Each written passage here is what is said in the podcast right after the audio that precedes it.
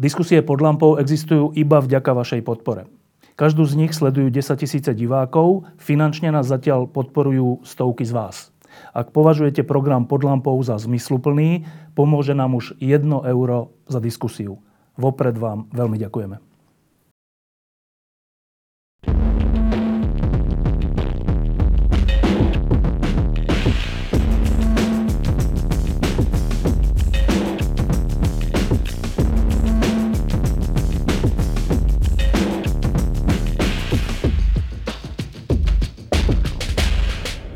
Pred pár hodinami dňom sme si všetci pripomenuli pamiatku zosnulých, e, svojich najbližších, aj ľudí, ktorých sme mali radi, a je to za nami, ale žiaľ na Slovensku rozpomínanie sa na ľudí, ktorí zomreli za nevyjasnených okolností, ďalej pokračuje. E, pred časom vzbudilo veľkú pozornosť oznámenie o možnom vyriešení vraždy Ernesta Valka. Teraz, nedávno, vzbudilo veľký ohlas, možná, vzbudila veľký ohlas možná objednaná vražda spolumajiteľky Markízy zo strany jej druhého spolumajiteľa. Sú to veľmi vážne veci, pretože všetci tí ľudia boli významní, významní teda ľudia verejného života na Slovensku, ktorí ovplyvňovali v prípade Ruska celú politickú scénu.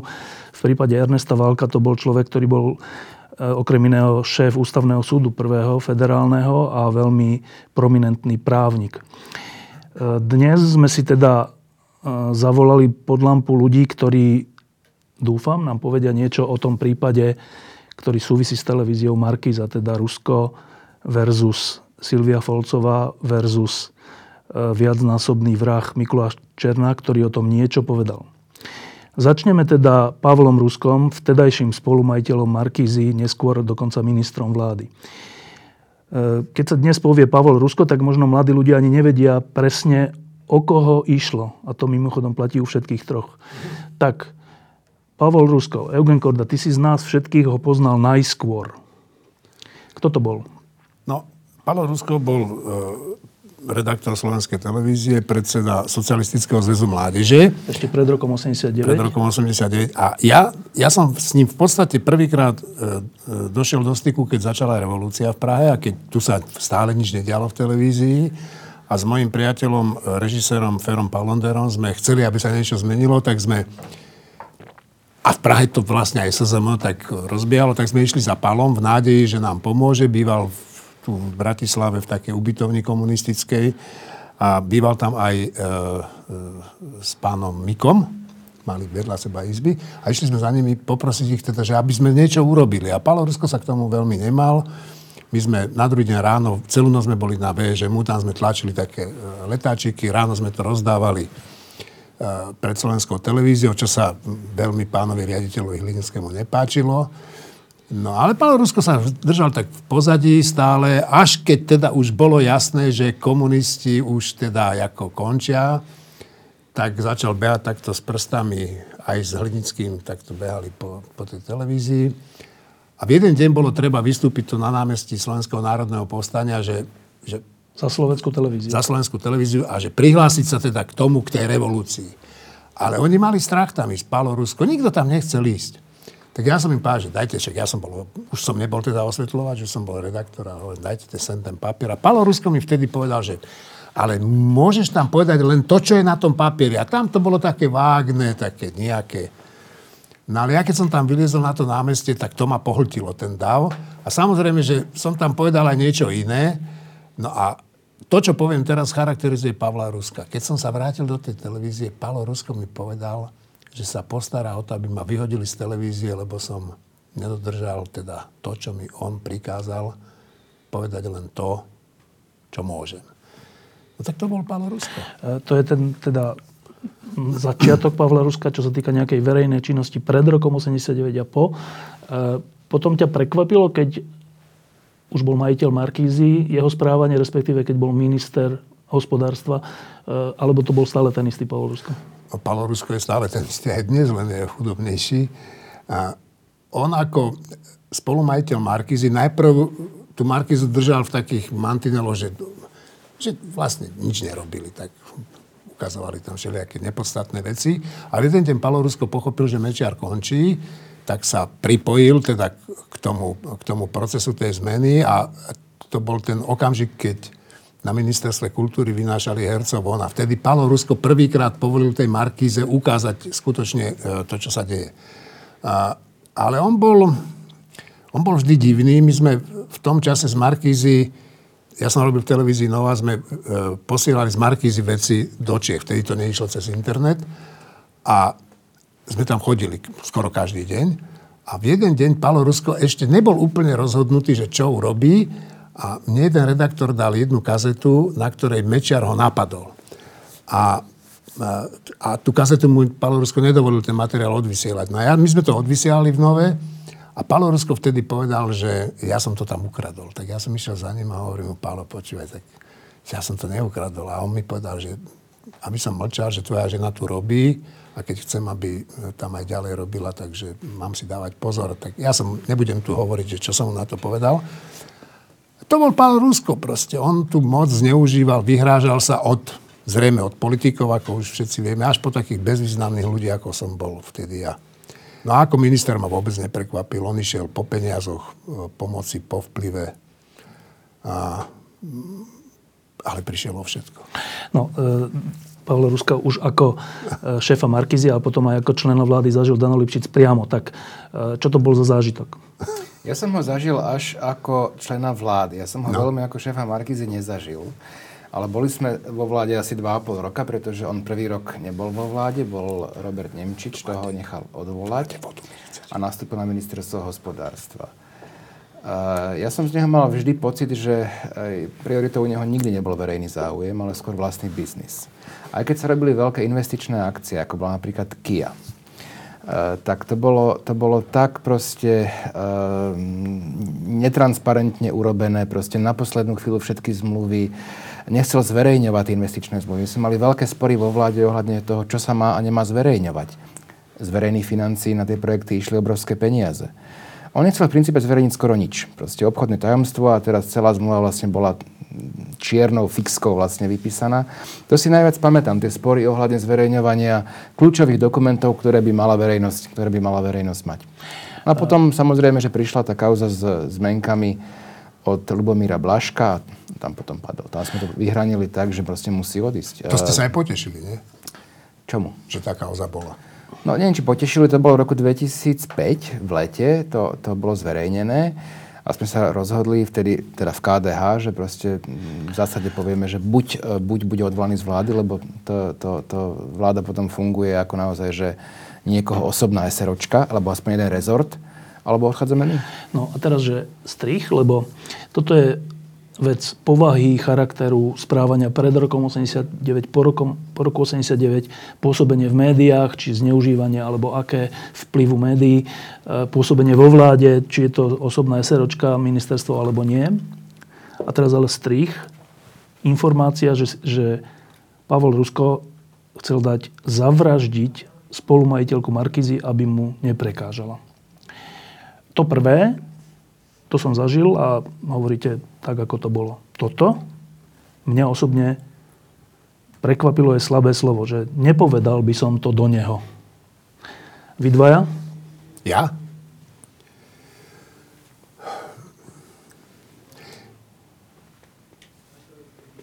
Nemyslel som si nikdy, že by bol toho schopný, ale Pavol Rusko bol kvôli peniazom schopný urobiť čokoľvek, to som vedel, ale že aj zabíjať, to som si e, o ňom nemyslel. A ak mám povedať svoj názor, ja to nevylučujem, že to tak bolo, že to chcel. Dano, bol to šok? Mňa to prekvapilo. Samozrejme, že, že hovoríme stále, tá vec je živá, je v pozícii obvineného, nebola mu preukázaná zatiaľ vina, ale k tomu poviem len možno, že dve veci. Dnes sa nám to zdá byť skoro neuveriteľné, ale v deväťdesiatych rokoch tá, tá situácia na Slovensku bola naozaj trochu ako na divokom západe. Páchali sa na objednávku alebo kvôli vyrovnávaniu majetkových vecí desiatky vražd, naozaj desiatky, desiatky vražd, tak nechcem ísť do vyšších čísiel v rôznych oblastiach Slovenska. Čiže vtedy bola úplne iná doba. To nejako nezľahčuje tú situáciu. No hovorím, že dnes sme, zaplať pán Boh za to, trošku už v inom čase. A e, bez toho by som chcel nejak sa, sa navážať do charakteru Pavla Ruska, tak len pripomeniem jednu z posledných jeho kauz, ten, ten Maják nádeje. Proste tá, tá, ten dom, kde, kde myslím... A to je súčasná kauza. Ja viem, súčasná kauza, kde, kde, ktoré, ktorý bol útočiskom pre týrané ženy. Tak na tom si ešte proste s ďalším veľkým odborníkom urobili, chceli urobiť obrovský biznis. Podľa mojej mienky zjavne s trestnoprávnym rozmerom. No, no, teraz... no, ale tam ešte je ďalší biznis, to je z Markízov. A z Markízov, zmenky. A, a zmenky, zmenky Markízy, no. No, tá komplikácia, alebo neviem, ešte, ešte, ešte sa to viac zatočilo tým, že oznamovateľom toho, že si, dal, že si mal dať Rusko objednať vraždu svojej spoločničky v Markíze, Silvie Folcovej, je Mikuláš Černák. Mikuláš Černák, pre tých, ktorí nevedia, pre mladšiu generáciu, je človek, ktorý bol v deväťdesiatych rokoch práve ten vrah, respektíve šéf zločineckej skupiny, ktorá mala na, na svedomí vraždy, vrátane neho samotného fyzicky. A teraz tento človek hovorí pod zákonom, vypovedá, že Pavol Rusko si u neho chcel objednať vraždu Silvie Folcovej. Tak preto tu máme e, advokáta Mikuláša Černáka. A teraz poviem to tak ľudsky, že rozumiete tomu, keď, keď mne sa úplne, že ja neviem celkom čo s tým, keď viacnásobný vrah hovorí o niekom inom, inom, že chcel byť tiež vrah. Rozumiete tomu rozpoloženiu? No a teraz, prečo si máme myslieť, že Mikuláš Černák hovorí pravdu? Takto.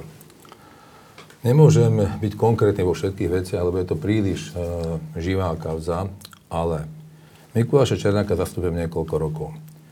Táto kauza, ktorá sa týka pána Ruska, je len jedno zrniečko v tých kauzách, o ktorých on hovorí.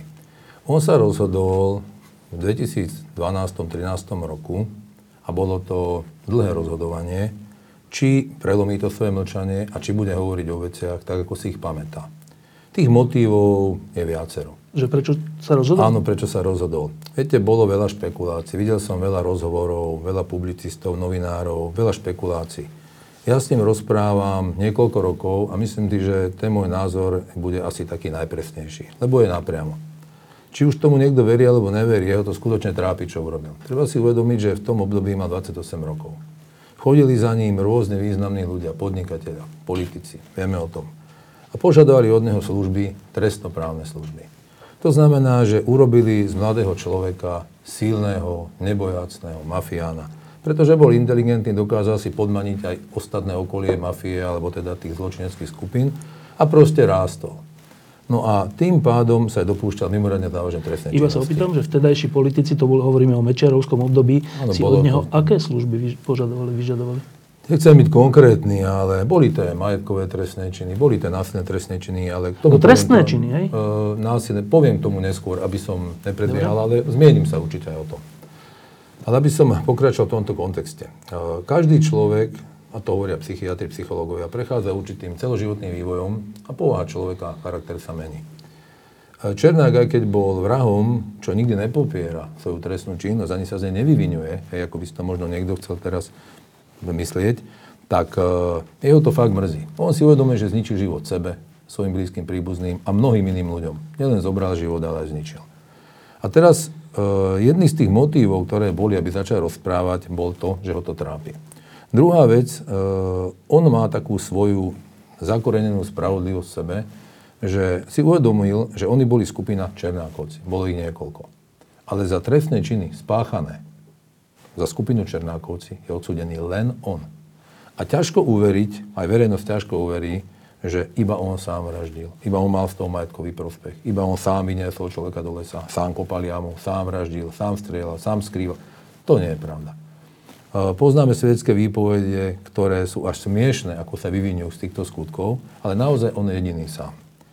On dlho veril tým ľuďom, ktoré, s ktorými páchal trestnú činnosť a myslel si, že ho tiež držia, ale že v podstate ich dostala polícia. Tak držal takú tú, by som povedal, kolegiálnu mafiánsku česť a nevypovedal. Ale časom sa dozvedel, že jeho najbližší spolupracovali s políciou, aby sa vykúpili. Udávali ho aj z trestných činov, ktoré nespravil sám, že sa vlastne čistili na jeho meno. A stále to pokračovalo. Tak to bol tiež jeden z ďalších motivov, že už stačí, tak keď pravdu, tak pravdu. A priznám sa, že určite to môže byť aj do budúcna poľahčujúca okolnosť, na ktorú má právo, lebo spolupracovať s orgánmi činnými v trestnom konaní, objasňovať mimoriadne širokú závažnú trestnú činnosť je poľahčujúca okolnosťou. Sú známe príklady zo sveta, kde niekoľko desiatok, stonásobní vrahovia pomohli odhaliť neskutočné vysoké korupcie alebo proste špičky mafie. A po odpíkaní si vysokých trestov boli prepustení na slobodu. Nehovorím, že to bude u Černáka presne to isté, na to ešte veľa času, ale nebol to prvotný motív, ako by si niekto myslel, že bude vypovedať. A teraz tomu podstatnému. Keď sa rozhodol, že bude vypovedať, samozrejme som mal s ním poradu a on mi sám povedal, že keď už sa rozhodne, bude hovoriť o všetkom, čo vie.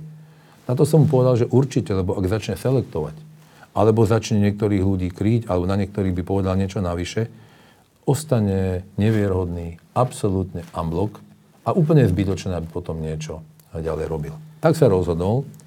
Ale napriek tomu mal z minulosti skúsenosť, ešte z dávnejšej minulosti, kde spomenul dve politické kauzy, o ktorých vedel rozprávať. Jeden z nich je aj pán Rusko. A na tomu bolo povedané v tom období, že aby sa do politiky nemiešal, že má do svojich vecí. Kým? Nechcem to, ani nemôžem si to dovoliť teraz verejne povedať, ale boli to príslušníci polície, jeden z nich, ktorí vtedy ho rozpracovávali a ktorí vlastne tedy s ním robili. Už keď bol vo väzení teda? Neviem teraz, či to bolo priamo vo väzení, ale bol trestne stíhaný a predpokladám, že bol vo vyšetrovacej väzbe, ale nechcem bližšie zachádzať, lebo vtedy som ho nezastúpal, bolo to dávno. Ale on mi to tak vysvetľoval, že má zlé skúsenosti, keď ja chcel ukázať e, sám nejaké mŕtvoly už v minulosti alebo tak, e, nebol záujem. E, ostal zanevretý a tak som ho aj spoznal, keď som sa s ním zoznámil náhodne, že proste bol zatrpnutý a nechcel rozprávať. Ešte, pardon, že tá druhá politická kauza okrem Ruska bola čo? Nemôžem mu spomenúť, lebo sa možno ešte otvorí. Takže nerád by som predbiehal. A maril by som. Uh, vedia príslušníci politi- polícii o nej, ale záleží na nich, či sa ňou budú zaoberať, alebo nebudú. Dobre.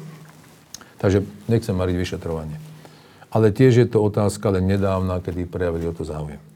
No a on vlastne, keď prelomil to mlčanie, tak sám mi povedal, že tieto veci asi nebude dobre spomenúť, tie politické, lebo keď ich spomínal, tak nikto to nemal záujem a aj iné veci bude mať problém zrejme presadiť. Nemal záujem alebo nechcel mať záujem. On záujem mal... Nie a... on, ale že nikto nemal záujem alebo nechcel no, mať to nikto. To, nechceli, nechceli, aby sa to otváralo. Nebol som pri tých rokovaniach, ale keď naznačil, čo vie, ty sa staraj o seba. Asi takto mi to zhruba mm. povedal, hej. Až teda... Stalo sa tak, že v dvetisíctrinástom roku sa rozhodol natvrdo, že ide vypovedať. Požiadal ma, aby som oslovil námestníka generálnej prokuratúry pána Šupňerského. Bol to kedysi dozorový prokurátor v týme, ktorý Černáka rozpracoval a ktorý ho vlastne dostal do väzenia. Ale Černák povedal teda, že predpokladá, že tak vysoko postavený človek a prvý námestník pre trestný úsek, že bude rád, keď konečne sa Černák rozhovorí a bude objasňovať závažnú trestnú činnosť. Ale upozornil ma, že má aj trošku obavy, lebo predpokladá, že pán Šufňarský má medzi niektorými jeho bývalými tými kumpánmi chránencov a že bude asi problém. Napriek tomu sa rozhodol. Tak mi nadiktoval niekoľko vražd, ktoré chce objasniť a chce ukázať na začiatok štyri hroby, kde sú zakopané osoby, zavraždené, kde chce povedať spôsob vraždy, motív páchateľov a celé okolnosti, ktoré vlastne k tej vražde viedli. Samozrejme som to napísal, ale najskôr som pánovi námestníkovi Šufňarskému telefonoval s tým, že som sa predstavil, kto som a že by som sa rád s ním stretol, že Černák sa rozhodol spolupracovať o mimoriadne rozsiahlej trestnej činnosti. Pán Šufňarský, čo teda chápe, mi povedal, že niekto pošle písomne a že uvidí. Tak som to poslal písomne a div divúci päť mesiacov nič. Absolutne. Máte od toho aj doklad, že ste to poslali? Áno, písomne? Mám od toho, od všetkého, čo hovorím, mám doklad, doručenku, inak by som si to nedovolil takto verejne povedať. A okrem iného mám aj generálne splnomocnenie od Mikuláša Černáka, aby som tieto veci verejne povedal, lebo bez jeho súhlasu by som si to nedovolil. Nemal by som osobný dôvod. Takže toto sme urobili a nebol záujem. Tak sme napísali opätovne urgenciu do rúk generálneho prokurátora, pána doktora Čižnára. Dali sme to na vedomie aj prezidentovi Slovenskej republiky, pánovi Kiskovi, keď sme vedeli, že on nie je orgán činným v trestnom konaní, ale snažím sa to nejako zvýrazniť, lebo nebol skrátka záujem ísť vykopať mŕtvoly zavraždených ľudí. Bol medzi nimi aj bývalý prednosta Poprade, pán Bachleda a podobne. A upozorňovali sme, že ak sa nebude vo veci okamžite konať, tak sa stane to, že môže dojsť k prekopaniu tých mŕtvol, marenie miesta činu, vyšetrovania, že osoby, ktoré sú páchatelia, sú na slobode niektoré z nich a môže sa stať, že môžu ohrozovať na živote alebo vydierať, či už príslušníkov rodiny Černáka alebo aj jeho právnych zástupcov, lebo jedná sa o veľmi závažné trestné činy s vysokou sadzbou trestnou až dokonca z hrozbou výnimočného trestu. Až následne na to sa začali veľmi malinko, ale veľmi malinko hýbať ľady, napriek tomu za ním nikto neprišiel.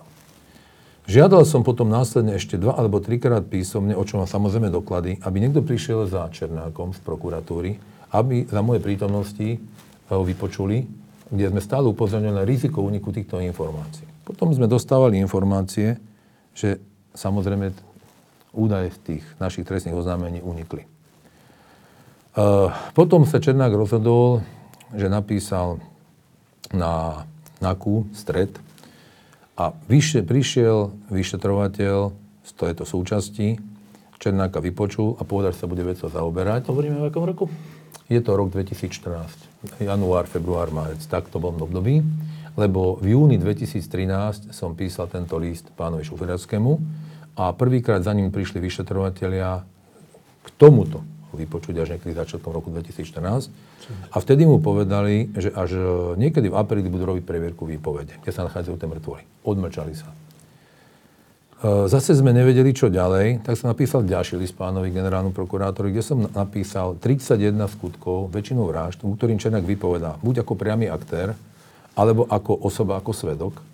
A že by som bol rád, keby niekto z prokuratúry za ním prišiel, lebo dochádza k mareniu vyšetrovania a vyšetrovatelia, ktorí znášajú obvinenie niektorým osobám alebo chcú zniesť, tak od niektorých prokurátorov majú vyslovene hádzané polená pod nohy, lebo predsa vyšetrovateľ, ktorý napíše niekoľko stranové uznesenie, podporí ho výpovediam, listinmi dôkazmi, znaleckým dokazovaním, napíše tam svoje úvahy a naozaj to uznesenie profesionálne a prokurátor zmetie zo stola len tak, nenechá ani dokončiť vyšetrovanie, nie je to štandardný postup. Zase samozrejme za ním nikto neprišiel. E, dostal som síce líst hej, od e, pána prokurátora Šufrianského, potom od pána doktora Vlachovského, potom od pána ďalšieho nejakého doktora prokurátora, kde mi napísali, že to bolo odstúpené, že sa tým zaoberali, že za ním neprídu. No proste ja som mal pocit, že sa hádža horúci zemiak zľava doprava. Až po viac ako dvoch rokoch. dvetisícšestnásť? Áno, e, nie dvetisícpätnásť. pätnásť? pätnásť. Niekedy v septembri, sa konečne vykopávali mŕtvoly, na ktoré Černák poukázal, veľmi zvláštnym spôsobom. Prečo? Lebo to vyšetrovateľe robili tak, aby o tom nikto nevedel, aby im to napríklad niekto nezakázal alebo nezmaril. Hej? Nemali k tomu ani dostatočnú techniku, ani nič, lebo viem, ako sa to robilo. A na, tí divúci, na to, čo sme upozornili pred dvomi rokmi, e, miesto posledného odpočinku pána Bachledu bolo znehodnotené a našli sa len štyri rebrá. E, presne na čo sme upozorňovali. Samozrejme, od všetkého sú dôkazy spisov, čiže to, čo rozprávam, je obsahom vyšetrovacích spisov. To nie je, že by som si rád vymýšľal. Takisto naše podania, aj tieto ohľadky mesta činu. No a okrem toho, že sa takto dlho nekonalo vo veci, tak e, došlo aj k premlčaniu niektorých skutkov voči konkrétnym osobám, čo dôkazom je zastavenie niektorých trestných stíhaní, napríklad pri vražde Gromusovcov voči jednej osobe kvôli premlčaniu a podobne. Počkajte, a to ako naznačujete, že vlastne to bolo úmyselne zo strany tej prokuratúry tak naťahované? Ja nenaznačujem, že to bolo úmyselne, hovorím fakty, čo sa udialo. Či to bola absolútna bezohľadnosť, či to bola absolútna lajdáckosť, či to bol úmysel, ja to neviem hodnotiť, ani mi to neprislúcha. Ale beriem to z profesionálneho hľadiska ako podľa môjho názoru, hej, e, dokonca až trestná čin, zodpovedná činnosť prokurátorov alebo niektorých možno vyšetrovateľov, lebo trestný poriadok hneď na začiatku paragrafe dva hovorí, že prokurátor je povinný stíhať každý trestný čin, o ktorom mm. sa dozvedel. Vyšetrovatelia a prokurátori obstarávajú dôkazy z úradnej moci, teda ex ofo. Či v prospech, alebo neprospech. A to chcem práve dokončiť. A tým práve, že keď sme sa aj dopytovali prokuratúry, akým spôsobom teda bolo naložené s našimi tými trestnými oznámeniami a prečo teda nemá nikto záujem, hej, mŕtvoli vykopať, že preboha beživého tu sa marí vyšetrovanie. E, a oslovali nás už aj niektorí novinári, tak sa mi dostal do rúk jeden dokument z generálnej prokuratúry, došlo vysvetlenie asi nasledovného druhu. Podanie, ktoré podal Mikuláš Černák, je iba prameň budúceho dôkazu.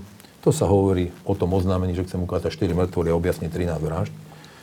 Zdá sa mi byť veľmi divné ďalšie tvrdenie prokurátora, ktorý tam píše, že nakoľko sa jedná teda iba o prameň budúceho dôkazu, hoci takýto výraz v trestnom poriadku nepoznám, nebola daná ani dozorová príslušnosť prokuratúry. To znamená, tu máte na polícii a robte si, čo chcete. A mňa to vás nezaujíma. Čo sa mi zdá absolútne neseriózny prístup zo strany prokuratúry, povrchný, vzhľadom k tomu, že vedeli, o akú osobu sa jedná, mohli predpokladať, že táto osoba skutočne svoje tvrdenia aj preukáže, čo sa preukázalo, ale až o dva roky na základe urgencií. A ja si nepamätám situáciu z mojej dávnej minulosti, lebo som bol kedysi dávno vyšetrovateľ, že by niekto bol prišiel, oznámil takýto skutok a my sme mali dva roky čas. A aký je stav dnes? Dnes je stav taký, že Mikuláš Černák o skutkoch, ktorých vypovedá, kde sa priznáva k trestnej činnosti, lebo tu treba brať do úvahy jednu dôležitú vec. On není ten, čo chodí a udáva inú trestnú činnosť. On hovorí o svojej, popisuje tak, ako sa stalo, priznáva sa a má za ňu znášané obvinenia. Nevystupuje ako svedok, hoci prvý jeho, prvá jeho predstava spolupráci bola taká, že sa využije ustanovenie trestného poriadku a že mu bude e, odložené vznesenie obvinenia. V prípade, že bude spolupracovať, lebo nebol vo všetkých skutkoch organizátor alebo nebol návodca, ale toto proste prokuratúra nepristúpila na to, ona napriek tomu vypovedá. Čiže je obvinený. Možno, že len na doplnenie, tam ano. Pri tých kvalifikáciách z toho starého obdobia tam asi ani nie je celkom možné, aby on bol v tej pozícii toho spolupracujúceho obvineného. Ale to len, že v tomto, určite, lebo to sú žiaľ kvalifikované, to je vtedy ešte nebola ani zločinecká skupina v trestnom zákone, ano. Ani úkladná vražda, ani. Určite. Že tam je to možno trošku problém. Dobre, určite, ale, ale možnosť e, pod, dodatočného alebo podmienečného odloženia vznesenia obvinenia by bola. Lebo totiž to, on... E, jemu to totiž to nič nerieši. On je odsúdený na doživote, viac zostať nemôže a skutky, o ktorých hovorí, sa stali ešte za platnosti starého trestného poriadku, trestného zákona, takže on nemôže mať väčší postih, ako má. Dobre, čiže dnes je situácia taká, že vypovedá vo veciach, kde sám bol súčasťou trestných činov. Kde bol, áno, on hovorí o trestných činoch, ktorých sa sám zúčastnil. A teda už vypovedal vo všetkých, na ktoré upozornil? Áno, vypovedal úplne vo všetkých a všetky jeho výpovede sa potvrdzujú. Teda našli sa mŕtvoly a podobné áno, veci? Áno, našli sa mŕtvoly, veci sa dokazujú. On v podstate objasnil okolo dvadsať vražd trestných skutkov, ktoré dovtedy polícia mala buď prerušené, alebo evidovala osoby ako nezvestné. Dobre. A teraz e, sa vrátime k tomu Ruskovi, že súčasťou týchto výpovedí o vraždách a všeličom je výpoveď tohto Mikuláša Černáka o tom, že Pavol Rusko si u neho osobne chcel alebo objednal vraždu Silvie Folcovej. E, to je v akom štádiu? Respektíve to tiež čakalo dva roky? Tak to nie. Tuto by som nebol korektný voči polícii, keby som jednoznačne povedal, že v tejto konkrétnej veci polícia nejako nekonala úmyslene alebo niečo. Ja som sa na to Mikuláša Černáka pýtal, lebo tie prvé informácie, ktoré vystrelili do médií, boli trošku také, by som povedal, až príliš ostré voči polícii, ktorá v tejto veci nemala konať. Mikuláš Černák toto spomínal dávno. Dávno. Potom sa k tomu nevracal. Procesne? Nie, procesne vám. Práve nie. Nie, nie, nie. Mne to rozprával, keď som začal zastúpať, ale to sú informácie dôverné. A ja... Kde spomínal, čo ty myslíte? Spomínal to kooperatívne informácie minulosti tomu vyšetrovaciemu tímu. Čiže pred vyšetrovateľmi, dobre? Ale je rozdiel, či urobíte protestnú výpoveď, alebo to poviete medzi riadkami. A myslím si, že v tom období, myslím, že polícia ani nemala možnosti viacej konať. Ale nechcem špekulovať, to by nebolo korektné z mojej strany. A to potom, čo vypovedal ten šéf inšpekcie k tomu? K tomu sa dostaneme, pán Korda, lebo dobre. Strašne by som miešal potom, dobre, dobre, dobre, potom dobre, udalosti, dobre. Lebo je tých informácií hodne, aby som sa nezamotal. V podstate uh, on spomenul operatívnym pracovníkom, keď za ním prišli už následne potom, ako ponúkol tú svoju spoluprácu, lebo nechodí za nimi vyšetrovatelia a nebol som ja prítomný v všetkých úkonoch. Ja som prítomný pri procesných, kde, som, kde je potrebná moja prítomnosť, ale všade som nebol. Čiže ani neviem, či bol z tohoto urobený nejaký záznam alebo niečo, ale rozprával o tom. Zrejme to polícia nehodila do koša, zrejme z toho nejaké záznamy museli zostať, lebo teraz v auguste prišli za ním z vyšetrovacieho týmu Gorila a spýtali sa ho, či je ochotný sa priznať aj k tomuto skutku. To znamená, že museli mať poznatky, že zrejme o tom asi niečo vie. Do akej šírky on rozprával predtým, alebo operatívne poznatky poskytol, to naozaj neviem, nechcem proste si vymýšľať, ale zrejme neboli takého vážneho charakteru alebo také detailné, že sa nerozpracovali už predtým. A keď aj boli, kto to už dneska dokáže, pravda, hej, neviem. Podstatné je ale to, že keď prišli za ním príslušníci z tohoto týmu Gorila, v tak... V roku dvetisícšestnásť už teraz hovoríme? Mm, nie, tí prišli za ním teraz. Teraz, teraz sedemnásť. Teraz v auguste. S tým, že sa ho spýtali, či ochotný sa priznať. Na to im povedal, že má skúsenosti veľmi špatné s vedením prokuratúry, že trestné činy, o ktorých hovorí a že poukazuje na ľudí, ktorí nie sú nejako významní, že aj tam sa im neznášajú obvinenia, že sa bojí, aby si ešte viacej nepriťažil, ale že sa poradí so svojím advokátom. Samozrejme, že mi hneď telefonoval a pýtal sa ma, teda žiadal ma o návštevu a pýtal sa ma, keď sme boli spolu, že čo na to hovorím. Ja som povedal jednu jedinú vec, že je to na jeho rozhodnutí, ale že keď sa rozhodol hovoriť en bloc a stane sa, že začne svoje výpovede selektovať, že začne selektovať nebodaj osoby, ktoré sa mali zúčastňovať trestných činov, alebo chce povedať niečo, čo nie je úplne v poriadku, úmysel niekoho zakryť, alebo sa on sám nejako brániť, tak môže sa stať, že tie osoby, ktoré mu nefandia v jeho výpovediach, že na jednej jeho chybičke sa budú snažiť Všet, znegovať všetko, hovorí... všetko to, čo Dobre? vypovedá, absolútne bude potom nevierohodná osoba. Tak si povedal, že nemá čo stratiť, že on je zmierený aj s tým, že vo vezení bude do konca života, ale že keď sa rozhodol vypadať, že povie. A on sa priznal. Ne... Tomu teda k tej objednávke. Áno, k tej objednávke. Popísal, ako sa to stalo. Nemohol vedieť ani tušiť, či jeho výpoveď niekto poprie, nepoprie, potvrdí, nepotvrdí. Vedel, s akým človekom sa toho dopustil. Vedel, že to osoba, pán Rusko, ktorý nejaké tie kontakty z minulosti má. Určite silnejšie a väčšie väzby, ako má Mikuláš Černák. Tak, pretože som nebol prítomný pri tejto ďalšej, ďalšej, ďalšom procesnom úkone s policajtami, tak urobil vtedy iba, myslím, záznam, ako mi to povedal, zápisnicu o trestnom oznámení alebo zápisnicu o výpovedi. Nevidel som ten úkon. To bolo všetko. Ja som sa vrátil zo zahraničia, na to ma kontaktovali príslušníci polície, že som si ma zvolil pán Černák ako advokáta, že mu je vznesené obvinenie v tejto veci, v tejto veci za vraždu spolupachateľstvom v štádiu prípravy a teda, že vtedy a vtedy sa dejú úkony. Čiže prišiel som za ním a videl som prvýkrát v ruke uznesenie a sám som videl detailne popísané, ako sa skutok mal stať. Následne na to vypovedali svedkovia. Nemôžem hodnotiť ich výpoveď ani oných rozpráv, je to živá vec, ale môžem povedať, že dvaja jeho výpoveď viac menej potvrdzujú, jeden veľmi presne a samozrejme dvaja z obvinených, to je pán Lališ a pán Rusko, trestnú činnosť popierajú. Je to ich legitímne právo, popred trestnú činnosť, brániť sa týmto spôsobom, hej, vedia, prečo to robia. Mikuláš Černák nemá absolútne žiadny motív, ale absolútne žiadny si tento skutok vymyslieť. Nemôže mu nejako navyše pomôcť a ani ublížiť. Ublížiť by mohlo iba to, ak by sa preukázalo, že si vymýšľa, že klame. A zase by tá jeho výpoveď celá komplexne sa stala nevierohodnou, lebo by sa to na toto poukázalo. A preto, ten, je, preto tá jeho výpoveď si myslím, že je absolútne vierohodná, lebo je bezmotivačná. Dobre, a teraz...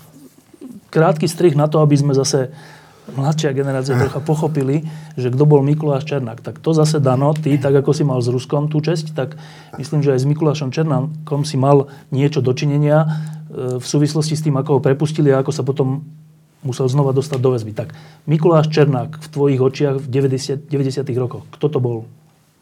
Tak ja som e, vlastne ho registroval, keď som mal na ministerstve spravodlivosti. A keď som nastúpil v roku dvetisícdva do funkcie ministra spravodlivosti, tak v princípe prvé dovolanie, vtedy sa to volalo sťažnosť pre porušenie zákona, es pé zet-ka, som podával uh, uh, proti dvom osobám, proti Mikulášovi Černákovi a Milošovi Kaštanovi, ktorí boli podmienečne prepustení z výkonu toho prvého trestu, ktorý dostali za vydieranie. A vyhovel mi najvyšší súd a vlastne on sa potom musel teda do, do, do väzenia vrátiť a už teda z neho nevyšiel. Tam nechcem ja spomínať e, celý ten príbeh, ono možno, že nie je taký zaujímavý, on potom ušiel do Prahy, e, mal zrejme vedomosť, že nie je vydaný zatýkač, takže sa môže slobodne pohybovať, teda medzinárodný zatýkač, ale tam už bolo ustanovené trestnom poriadku, ktoré umožňovalo ministrovi spravodlivosti požrať predbežné, predbežné zatknutie, čiže tak sa vlastne podarilo ho v Prahe zatknúť. Potom sa následne vytvoril, vytvoril ten vyšetrovací tím, ktorý už vyšetroval niekoľko vražd a pomerne, pomerne úspešne. Takže to bola moja, moja prvá skúsenosť s Mikulášom Černákom. No, ja a... si pamätám vtedy, iba poviem, že zhodou okolností Ernest Valko mi vtedy hovoril, že ten Dano je dosť odvážny, lebo to je dosť nebezpečné, čo robí v súvislosti s Černákom. Bolo to nebezpečné? Neviem to spätne vyhodnotiť. Um... Neviem to spätne vyhodnotiť. To bolo vtedy, keď si mal ochranku? To bolo tiež vtedy. To bola, to bola jeden, jeden, jeden z časov. A tá ochranka s týmto súvisela? V tom čase pomerne uh, limitované obdobie asi áno. Teda ochranku, nemyslím nejakú tú bežne, bežnú ochranku, ale špeciálnu ochranku kvôli tejto veci. V tom čase áno. Čiže asi boli nejaké informácie, že by ti mohlo za to niečo hroziť? Boli nejaké informácie. Čiže z toho dovodzujem, že ešte v roku dvetisícdva bol Mikuláš Černák veľmi silná osoba? No, vtedy ešte nebol tak dlho výkone trestu, bol podmienečne prepustený na niekoľko mesiacov, bol vonku, čiže ešte to zázemie určite tam mal. Ešte nebol stíhaný v princípe za žiadnu vraždu v tom čase. Tam sa mu vznašali obvinenia, aby to možno budete vedieť presne, dvetisícpäť dvetisícšesť možno prvé obvinenia za tie, za tie vraždy. To bolo to obdobie. No, preto sa to pýtam, že aby sme to vedeli dokresliť, že a teraz tento človek, tam ešte bola taká, myslím, že to bol on, ktorý sa predbiehal e, na vleku hey, v Tatrách a predbiehol zhodou okolností Dzurindu, či ako to bolo? Dzurindu, no. No, nie Dzurindu, ale Dzurinda bol, tam bol. Alebo nieko. Hey, trochu inak som to počul od neho, tú verziu, nakoniec to aj bolo. No ale dobre, ale to je jasné. Rozprávalo ale, sa o tom. Áno, že, e, preto sa teba, Dano, pýtam, že aký to bol človek a, a č, ako ho máš zafixovaného aj z hľadiska trestných činov, ktoré konal, že keď teraz počuješ, že on má, keď to poviem, nadnesenie záujem na spravodlivosti, tak ty ako bývalý minister spravodlivosti, tomu veríš? Ja nechcem jeho motívy hodnotiť, ale možno, že poviem, že myslím si, že ten dominantný motív je, že ostatní jeho komplici, alebo niektorí z nich sú na slobode, čo aj pán kolega spomínal. To si, to si myslím, že, že to je ten hlavný motív. A to, čo povedal, tak to sedí, že... že konanie niektorých prokurátorov, generálnej prokuratúry v jeho prípadoch je, poviem to možno trošku eufemisticky, veľmi zvláštne. Tým, ako konali alebo nekonali, umožnili premlčanie mnohých prípadov vražd a ja si myslím, že príde doba, kedy o tom bude treba asi znovu hovoriť. Áno, ale že, že keď počujeme, však to je z literatúry. Lebo ak môžem povedať, že, že, že ja, si, ja si naozaj tým, že sa k tým ďalším vraždám priznáva, aj k tejto uh, vražde v štádiu prípravy Silvie Folcovej, tak on si tým naozaj priťažuje. Lebo ja v tomto si myslím, že pokiaľ on bude odsúdený za čoraz väčší počet vražd, a pravdepodobne teda bude, tak tá šanca na podmienečné prepustenie sa nezväčšuje, aj keď ho tam vypovedá, ale skôr zmenšuje. No, ale e, poznáme to z literatúry a zo všelijakých zahraničných prípadov, že, a to je vlastne taká zložitá vec ľudsky, že e, máme veriť človeku, ktorý má na svedomí reálne vraždy, nielen objednané, ale vykonané ním samým, že mu ide o nejakú spravodlivosť. Hoci len tú, že teda aj kolegovia, ktorým sme to robili, sú na slobode, ja nie, tak to nechcem, lebo vždy hrozí, ak nie ten motív, že chce si tým pomôcť, ale laicky. No tak chcem byť stále ešte dôležitý. A keď budem hovoriť všeličo, tak bude sa o mne písať. Však sú také typy, aj v politike, aj všelikde, asi ich poznáš, ktorí chcú byť dôležití. Je to dokonca najväčší motív ich života. Mm. Prečo máme veriť Černákovi, že, že si nevymýšľa? Otázka je, že či tie jeho výpovede pri iných skutkoch sa potvrdzujú alebo nie. Samozrejme, že e, pokiaľ teda on vypovedá o iných vraždách, ktorých bol účastný, a oni sa potvrdia tie výpovede. Napríklad, tie že nájdú tie mŕtvoly, a tá mŕtvola, ten človek bol zavraždený spôsobom, pitva preukáže, ako on ho vopred označil, tak to sú veci, ktoré mimoriadne zdôveryhodňujú tú jeho výpoveď. Najviac teda inkriminuje samozrejme, že sám seba.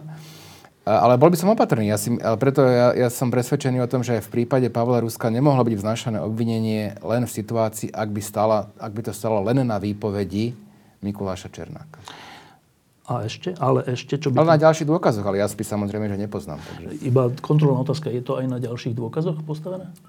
Takto, určite, ako hovoril pán kolega, na samotnej výpovedi Černáka by asi nikto neriskol zniesť obvinenie, aj keď podľa zákona, ak je dôvodné podozrenie, že sa stal trestný čin, je potrebné začať vo veci. Ak je dôvodné podozrenie, že sa skutku dopustila konkrétna osoba, je potrebné to obvinenie, lebo o tej vine nakoniec rozhoduje. Dobre, ale teda súd. Potvrdzujete to, že len na základe jeho by to asi nebolo?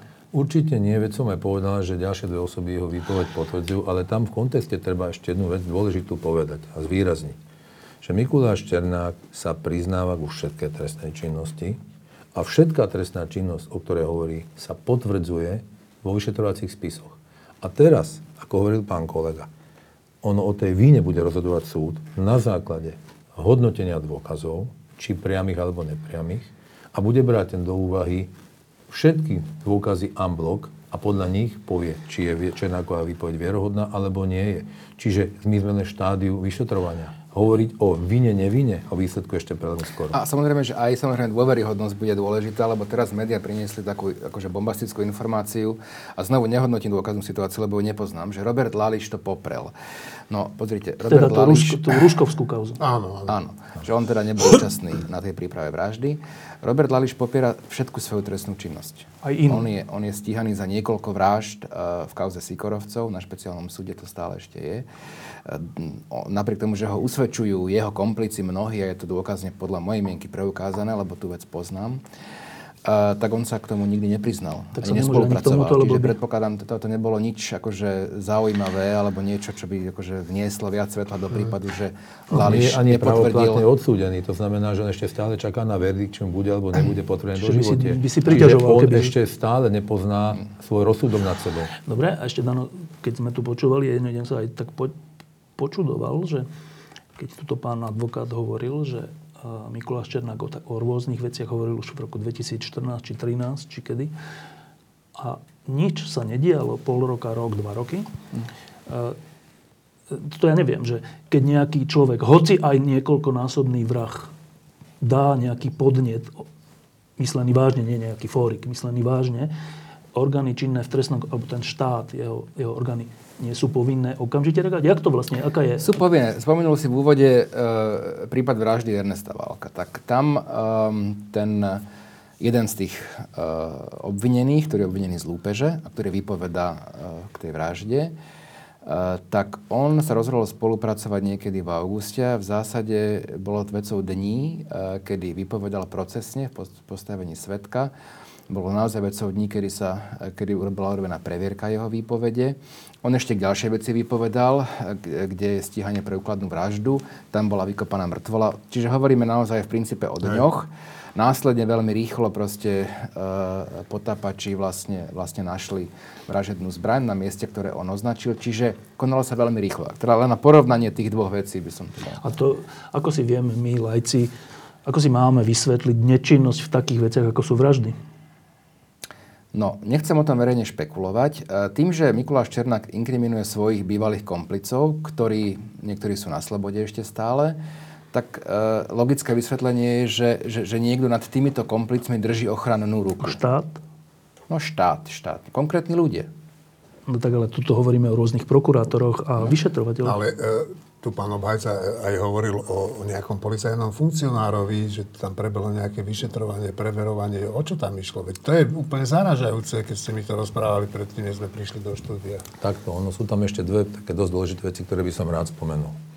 Aby som po poriadku povedal, Mikuláš Černák tým, že sa priznáva, tak on vlastne bojuje proti nevôli, aspoň takto on vníma, niektorých prokurátorov, ako keby nemali záujem trestnú činnosť objasňovať. A miesto toho, aby on, keď objasňuje trestnú činnosť, mal ako mnohí iní obvinení nejaké drobné výhody alebo úľavy v tom výkone trestu odňatia slobody, tak im ešte začali priťažovať. On začal vypovedať a začali mu robiť vo výkone trestu výľave schválnosti.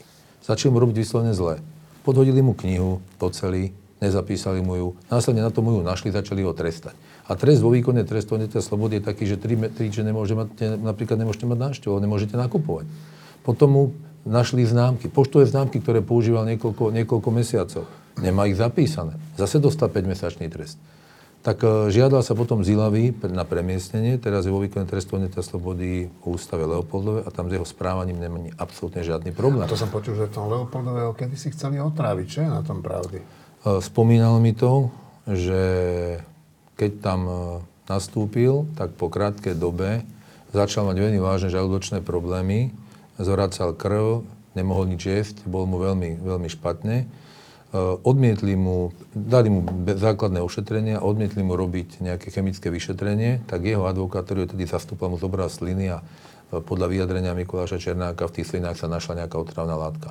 Viac sa k tomu nevyjadroval, mal teda aj obavu v tom období o svoj život, lebo asi vedel veľa vecí, ale je to veľmi stará vec, ja o nej bližšie povedať neviem.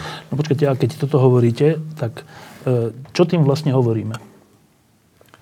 No, chcem dopovedať toľko, že napríklad, musím byť konkrétny, osoba, ktorá spolupracuje, tak by mala vidieť od orgánov činných v trestnom konaní ústretovosť a mala by teda vidieť, že niekto ju chce počúvať. a mala by aspoň počuť, že áno, vy vypovedáte, v zmysle trestného poriadku je to pre vás poľahčujúca okolnosť. A keď už mám byť úplne konkrétny, tak zároveň môže niekto povedať, áno, tieto veci budú zohľadňované, ale budeme sa nimi zaoberať, ak raz podáte žiadosť o podmienečné prepustenie z výkonu trestu. Čo má Mikuláš Černák, akú odozvu? V novembri minulého roku sme mali tlačovú konferenciu predstaviteľ generálnej prokuratúry, kde bolo povedané, Mikuláš Černák je obyčajný vrah. E, neverím tomu, že sa niekedy nájde sudca, ktorý by ho prepustil. Hej. Potom som videl ďalšiu besedu tlačovú, alebo nejaký rozhovor vrcholného predstaviteľa generálnej prokuratúry, ktorý povedal, viete si vy predstaviť, aké sú podmienky vo výkone trestu odňatia slobody pre doživotných? Ja osobne neverím tomu, že tam môže dôjsť náprava k polepšeniu. Toto sú signály, ktoré sa vysliedajú dopredu. Darmo rozprávaš, aj tak niekde nepustíme. Dúfam, že sa nenájde sudca, ktorý ho oslobodí, lebo uvidí. Toto je zastrašovanie, zasahovanie súdnej moci. A tomu by som podal rád jednu vec. Černák je taký istý páchateľ, ako možno aj mnohí iní, a za svoju trestnú činnosť píka. Je právoplatne odsúdený a spravodlivo odsúdený. To nikto nepopiera, ani on sám.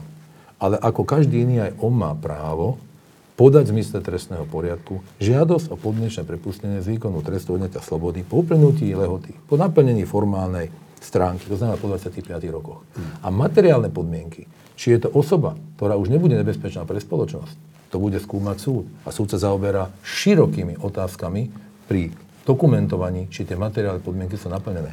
Najdôležitejšie bude to pri skúmaní, či je minimálna recidíva, alebo tá recidíva je tam väčšia, a hlavne, či došlo k náprave. A k tomu sa bude vyjadrovať množstvo znalcov, k tomu sa budú vyjadrovať pedagógovia z ústavu. Lebo ten vrcholný predstaviteľ generálnej prokuratúry, keď povedal, že on tomu neverí, tak na čo sú potom vytvorené tie rôzne podmienky vo výkone trestu? Na čo je tam ten e, program resocializácie, nápravy? Na čo je potom práca s takými ľuďmi, ktorí sú odsúdení do života?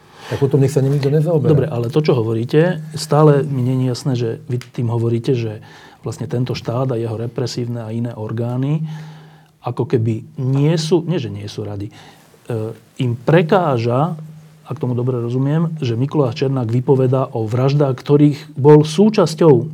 A prečo by to im, prečo by im to malo prekážať? On to takto vníma. Ale vy rozumiete tomu dôvodu, že prečo by to malo tomuto štátu prekážať? Ja by som mohol iba špekulovať, čo si nemôžem dovoliť, lebo nie je to vhodné. Mám na to ako človek samozrejme svoj osobný názor, ale nerad by som verejne prezentoval, nie je to dobrý názor. No dobre, ale počkajte. Keď nás teraz pozerajú ľudia, najmä mladí ľudia, no čo si majú myslieť, že a prečo to teda ten štát robí? Prečo nechce vyšetriť vraždy vraha, ktorý sa k ním priznáva? Však to je nelogické. Prečo by to nechcel? Áno, je to nelogické. Ja som povedal jeden fakt a nech si každý urobí svoj vlastný názor. No, ale aspoň dajte možnosť.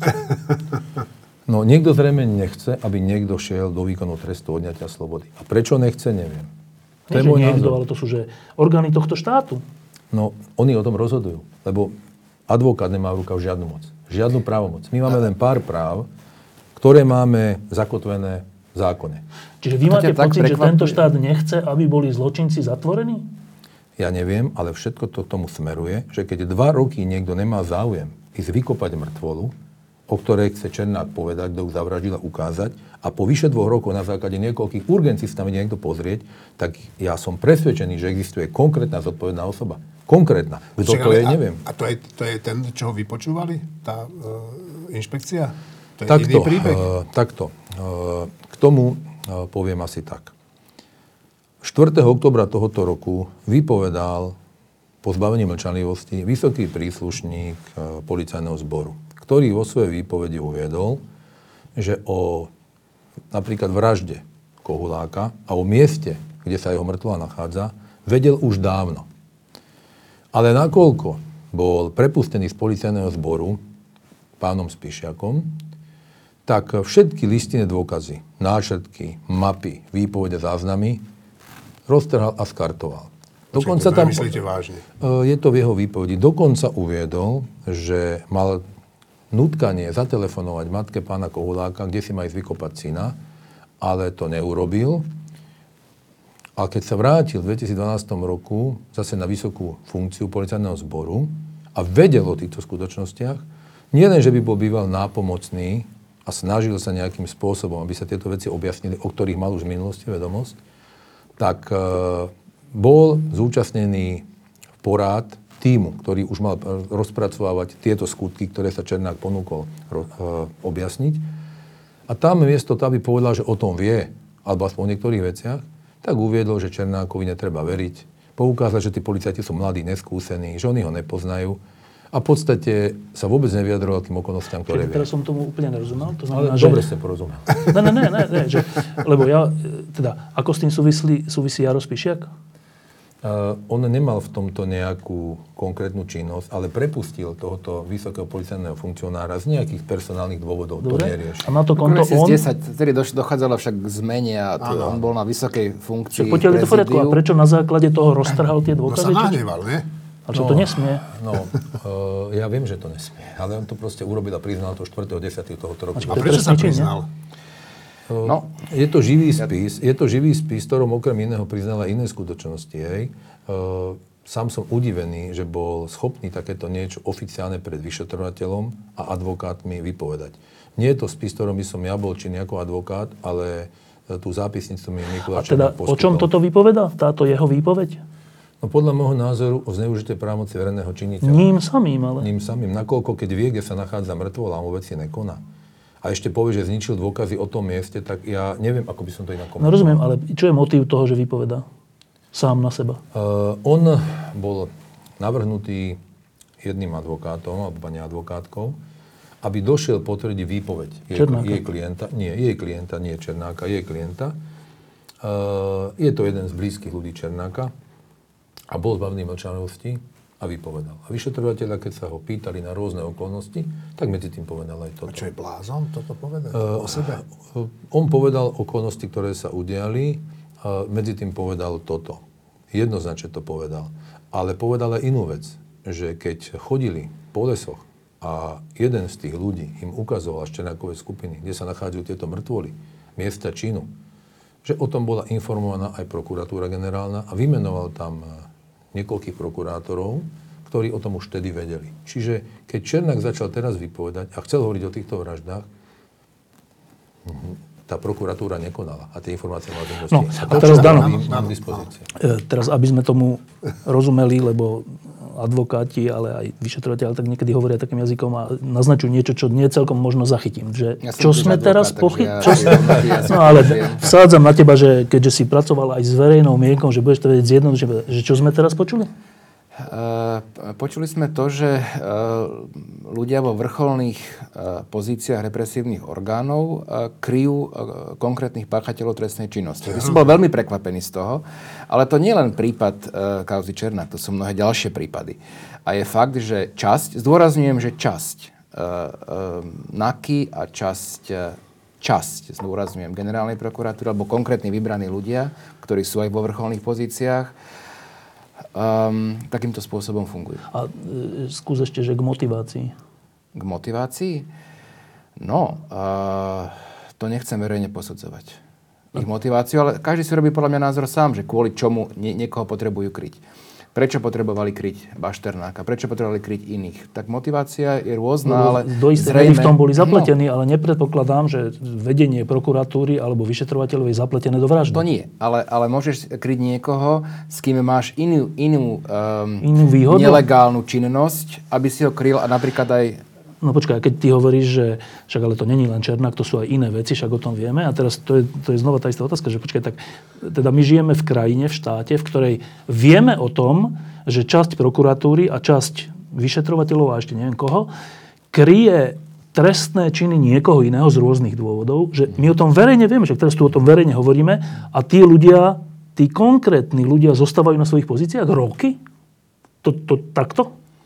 No, ja som nedávno povedal a myslím si to naozaj úplne úprimne, keď nemôžem ani konkrétne veci príliš hovoriť tiež, že, že my sa v, v, z časti v, v rámci toho, ako fungujú represívne orgány, alebo ich časť, ako funguje, znovu zdôrazňujem, že časť, vraceme do mečiarovských čias. No počkaj, lenže časť, lenže tá druhá časť, prečo nič neurobí? Ale tak druhá časť robí. Však, voči tomu, voči tej prvej časti. Ale, ale tak robí. Napríklad v tomto prípade šéf vyšetrovacieho týmu Gorily išiel do toho, vznesli sa obvinenia. No počkaj, ale ja som počul, že, Pri... šéf, že, že, že už teraz od toho Ruska ich chcú odvolať. Vy ste to počuli tiež? Niečo také? Ja som počul, že už sa to niekomu nepáči, že sa to vyšetruje. Je to pravda, alebo nie? Ťažko povedať, či sme niečo počuli, nepočuli, ale vôbec by som sa nedivil, ak by bol nejaký veľký záujem, hej, túto vec začať nejako zametať po koberec, že by napríklad bol pán vyšetrovateľ odvolaný, alebo že by bol odvolaný prokurátor, alebo že by sa začali vypovedať. A v čom záujme je to nevyšetriť Rusko? Myslím si, že by verejnosť to mala sledovať. Ťažko sa vyjadrovať k rečiam, ktoré no, ja samozrejme rozumiem, sú, ale... ale určite by to mala verejnosť, angažovaná verejnosť veľmi pozorne sledovať. Dano, ale to, čo, to, čo sa pýtam, to, čo som sa ťa opýtal, je, že ty hovoríš, že rozumiem tomu, že ale veď tá druhá časť, tá v tomto zmysle lepšia časť, tie činy začne vyšetrovať a ide potom a tak, to rozumiem, ale že prečo nechajú tých, ktorí kryjú zločiny, naďalej vo vedení prokuratúry a polície?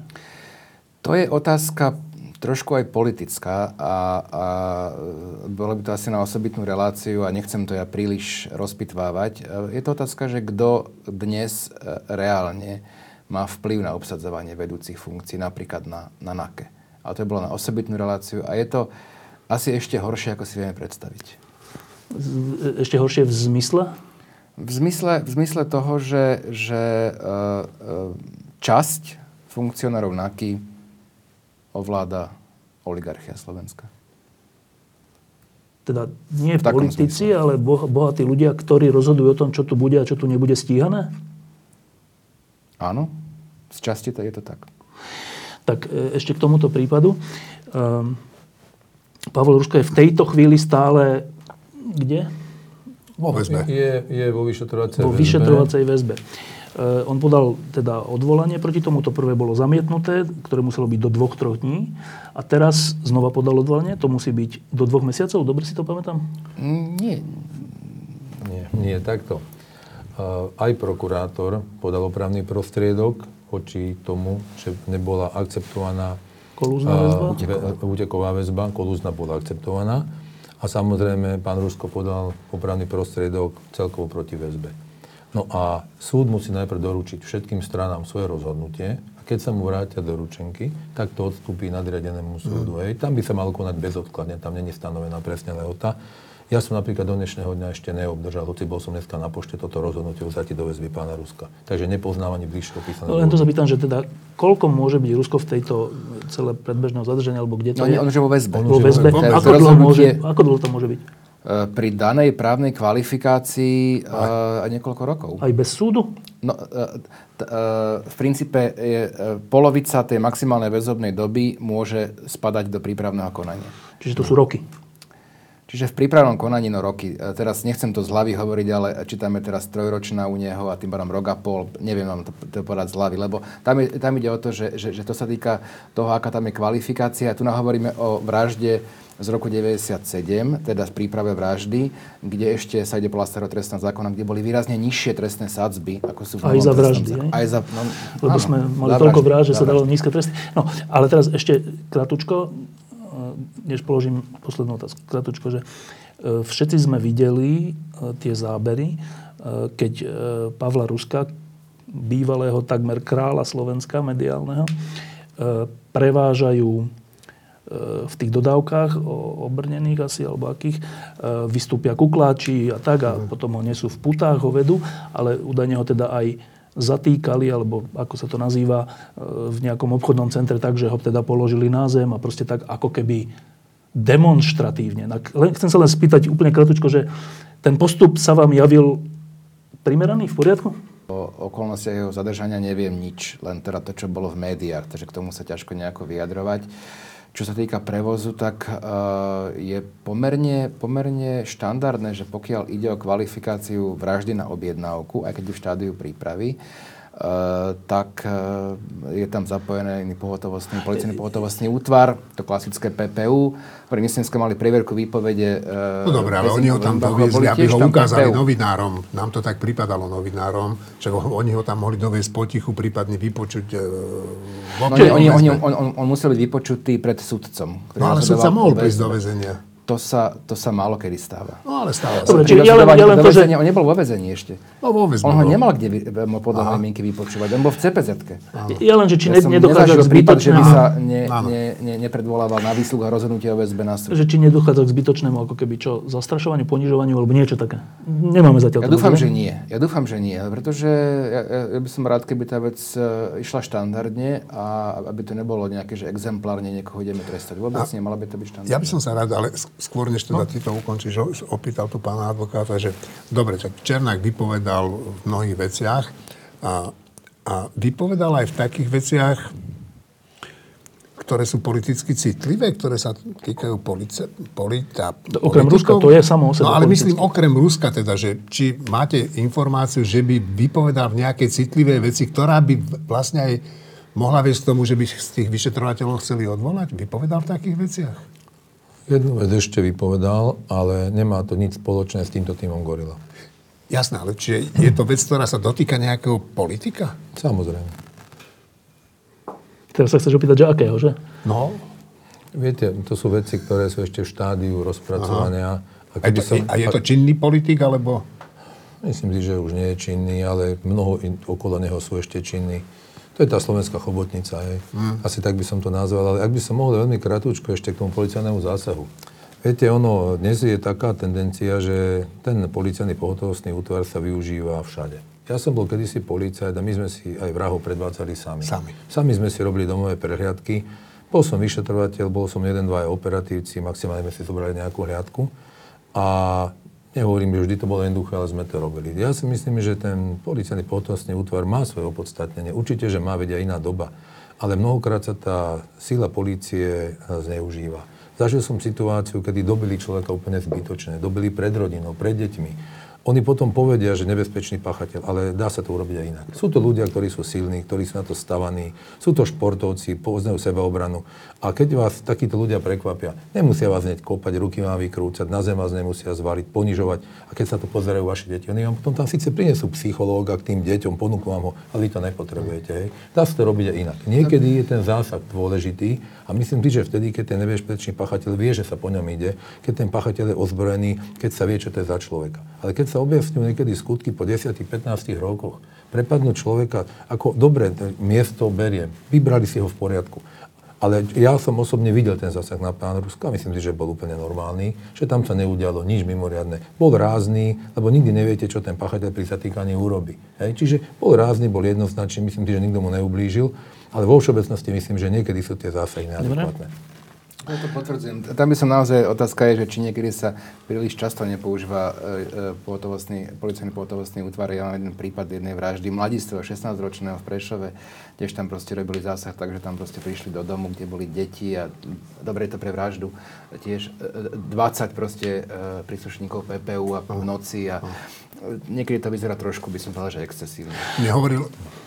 Ale jeden, to nie je len prípad tým pádom Ruska, že to... Jeden to... bývalý vysoký policajný dôstojník mi hovoril, že, že teda oni to presne robili ako vy, že išli dva a traja v pohode niekde v uličke, niekoho zobrali a že jedinýkrát teda urobili v jeho histórii taký tvrdý zásah a to bolo na pána Hrbáčka, o ktorom vedeli, že je dobre vybavený, že chodí ozbrojený, že vie, že po ňom idú a že tam boli odhodlaní aj strieľať, keby bolo treba, ale že tiež to, a že to urobili v uličke, že neviem, koľko ich bolo desať a že tam to bolo natvrdo, ale že toto sa mu zdá úplne neprimerané.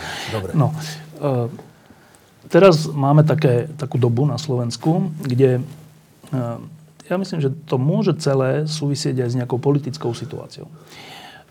Aktuálna vláda sa začína tváriť, že ona je tá proeurópska a všetci ostatní sú tí protieurópsky a oni sú vlastne tí demokrati. Dokonca, že sú oni za spravodlivosť a proti korupcii. Vytvárajú na to orgány, robia konferencie, spolupracujú s tretím sektorom, platia milióny tretiemu sektoru zrazu. Tomu šorošovskému tretiemu sektoru zrazu idú milióny, lebo že to je dobré.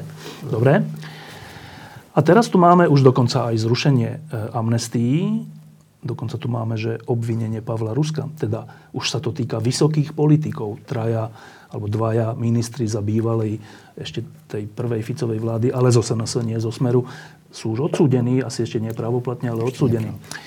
Dobre, a môže vznikať teda pocit, že a však vlastne pri všetkom, ale to je dobre, však ideme akože dobrým smerom. No a teraz tá moja otázka. Keďže sa to týka vždy len v dávnej minulosti. Amnestii spred dvadsať rokov, viac ako dvadsať rokov, Mečiara, ktorý už nie je v politike, Ruska, ktorý už nie je v politike, pri najhoršom, a to je tá, to je tá indícia. Predseda vlády Fico povedal, že by bol rád, keby Rusko začal hovoriť, lebo však to sa týka tej Dzurindovej vlády a gorily a neviem čo, že to by bol rád, lebo kone... znova by sa to týkalo dávnejšej minulosti a zase iných politikov než vlastných. Tak táto indícia a to celé mi hovorí, že teda tým nehovorím nič proti tomu, či je to pravda alebo nepravda, čo hovorí Černák, ale že celý ten kontext v jednotlivostiach pravdivý môže byť strašne falošný a aj nebezpečný, lebo bude zamierený na niektorých ľudí, a tí, ktorí sú za tým všetkým, budú tí spravodliví. Dano, e, mám zlú obavu?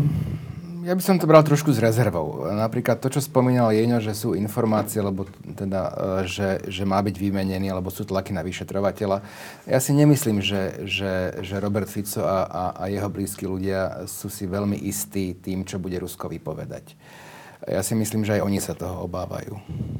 Tak akože veľmi... Uh, sebavedomé vyjadrenie na tlačovke. Ale ja by som, neboli vtedy vo vláde. Ja by som, no ale však Rusko má, myslím, že informácií pomerne veľa. Ale nechcem o tom špekulovať, ale myslím si, že, že tých obav by, by, mali, by, by mohli mať viacerí. Ale je to veľmi selektívne, lebo amnestie boli pod naozaj pomerne silným tlakom. Vtedy to išlo Janušek Štefanov. Ja si pamätám, čo sa vtedy dialo, keď sme mu vznesli obvinenie týmto dvom. Tak Štefanov obvinil ministerstvo vnútra vtedy, že, a mňa osobne, že odpučujeme štyridsať opozičných poslancov. Aha. Na základe Štefanovho tohoto obvinenia, pretože bol stíhaný, začal Robert Fico, Robert Kaliňák mňa predvolávať ako na klavír na výbory, aby som prišiel nie tento nezmysel a túto lož vysvetľovať a brániť sa a brániť rezort vnútra. Štefanov a Janušek mňa žalovali v občianskoprávnom konaní, že sme, že sme ich e, e, začali stíhať. Čiže, čiže toto nie je, akože by som povedal, zásluha Roberta Fica alebo teda jeho nejakej kamarily. Uh, ale áno, dnes, dnes je situácia taká, že, že stále máme um, ľudí, ktorí majú pocit beztrestnosti a nielen pocit, oni reálne teda sa im nič nemôže stať. Ale že či nám oni nepredhadzujú jednotlivosti, ktoré sa ich až tak, ktoré ich to až tak nezabolia? To, to, to sú skôr, by som povedal, že epizodické. Toto, že ako robia, že, že robia konferencie, tretí sektor, to, to má nejaký. Ale Štefanov, Janušek, amnestie, Rusko. Fico, e, Rusko e, nesúvisí nejakým spôsobom s týmto proklamovaným bojom za spravodlivosť. Si istý? To sú skôr náhodné udalosti. Mhm, som si istý. Da, e, Jeňo? E- On, Fico, vytvára také zdanie spravodlivosti, tak ako vytvára zdanie, že do nejakého jadra únie by sme mali patriť. Ja Ficovi neverím ani slovo v tomto. On si zrazu kúpe, ako si ty povedal, ľudí, ktorí ho kedysi kritizovali a dnes už jeden z nich je vlastne na jeho strane. Však, dobre, však nech pošlú do basy Bašternáka, nech pošlú do basy Kaliňáka. Nech pošlu do basy policajného prezidenta, ktorý napríklad len takú kauzu pána Širokého utopil. Áno, utopil ju. Široký ukradol milióny dolárov a pán policajný prezident to utopil. Ja som bol pri tom, keď mu to doniesol ten, ten právnik z Čiech. Áno, a tomu právnikovi z Čiech som povedal vonku na ulici, že to sa nikdy nevyšetrilo, ani sa to nevyšetrilo. Čiže Uh, pokiaľ títo ľudia nebudú uh, stíhaní a odsúdení, tak nevidím, že by sa niečo zmenilo. No a teraz uh, advokát Mikuláša Černáka, to je ináč, stále som nie celkom, nelahko sa mi to hovorí, že by mal Černák v niečom pravdu. uh, vy si myslíte, že sa to vyšetrí? Čo? Takto. Tá rusková kauza. Ja som takto poviem. Poznám neskutočné množstvo čestných, nezaujatých policajtov, vyšetrovateľov, ktorí si robia robotu nezaujate. Aj prokurátori. Samo, samozrejme, aj, aj prokurátorov, viacej, aj sudcov, ale... určite, že poznám. A sami by chceli, aby mohli niektoré veci dotiahnuť do konca. Ale nielen ako obhajca, ale ako aj občan tejto republiky vidím, že u nás silové rezorty a majú veľmi selektívny prístup, veľmi selektívny k jednotlivým podozrivým alebo obvineným, ale aj k rôznym poškodeným. zo skúsenosti môžem povedať, že niekedy dokážem viac pomôcť ako obhajca obvinenému, ako splnomocnenec poškodenému. Lebo na toho sa skoro vôbec nepamätá. Ale tento selektívny prístup je možné, podľa môjho názoru, odstrániť jedine výmenou niektorých konkrétnych persón na konkrétnych miestach. Na vysokých. Určite, že na riadiacich, lebo naša napríklad prokuratúra ako monokratický orgán je uzatvorený celok, ktorý rozhoduje sám o sebe. Rozhoduje o svojej zaujatosti, rozhoduje o svojich sťažnostiach, o svojom postupe. Nepodajú žalobu, nie sudcu. Robia si skrátka v úvodzovkách, čo chcú. A nie inej síly.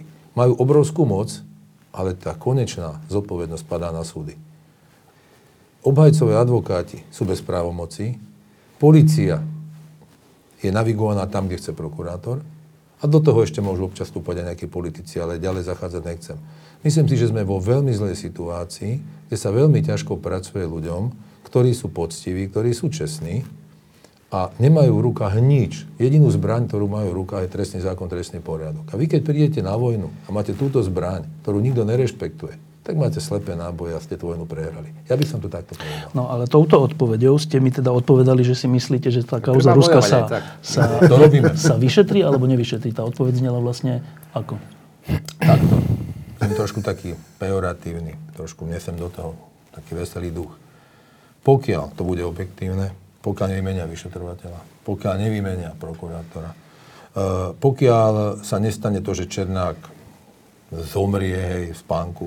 Pokiaľ sa nejaký zázrak neprihodí, tak by sa to vyšetriť mohlo. Ale aký bude verdikt, ja neviem. To rozhodne súd.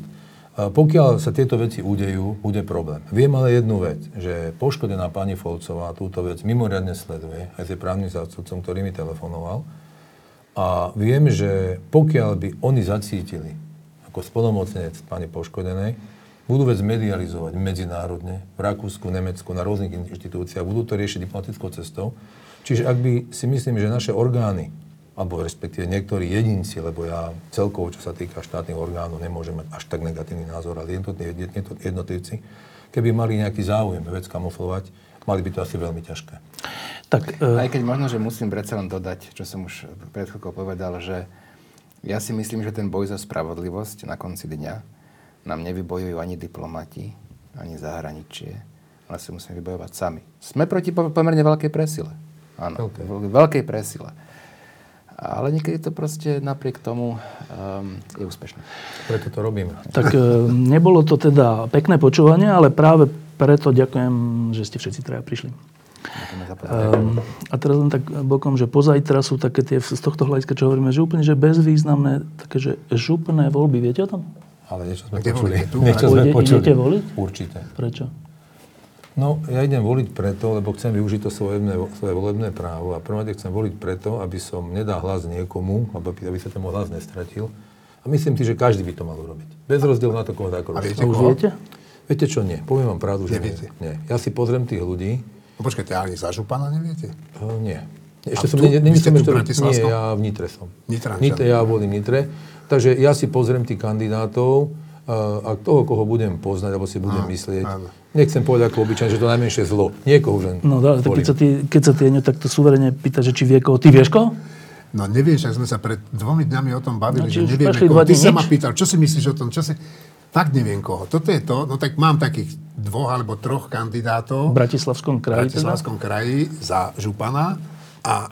Poslancov ja si budem vyberať podľa strany. A koho máš kandidátov za župana? No, e, vtáčnika nie. Diskusie pod lampou existujú iba vďaka vašej podpore. Každú z nich sledujú desaťtisíc divákov, finančne nás zatiaľ podporujú stovky z vás. Ak považujete program pod lampou za zmysluplný, pomôže nám už jedno euro za diskusiu. Vopred vám veľmi ďakujeme.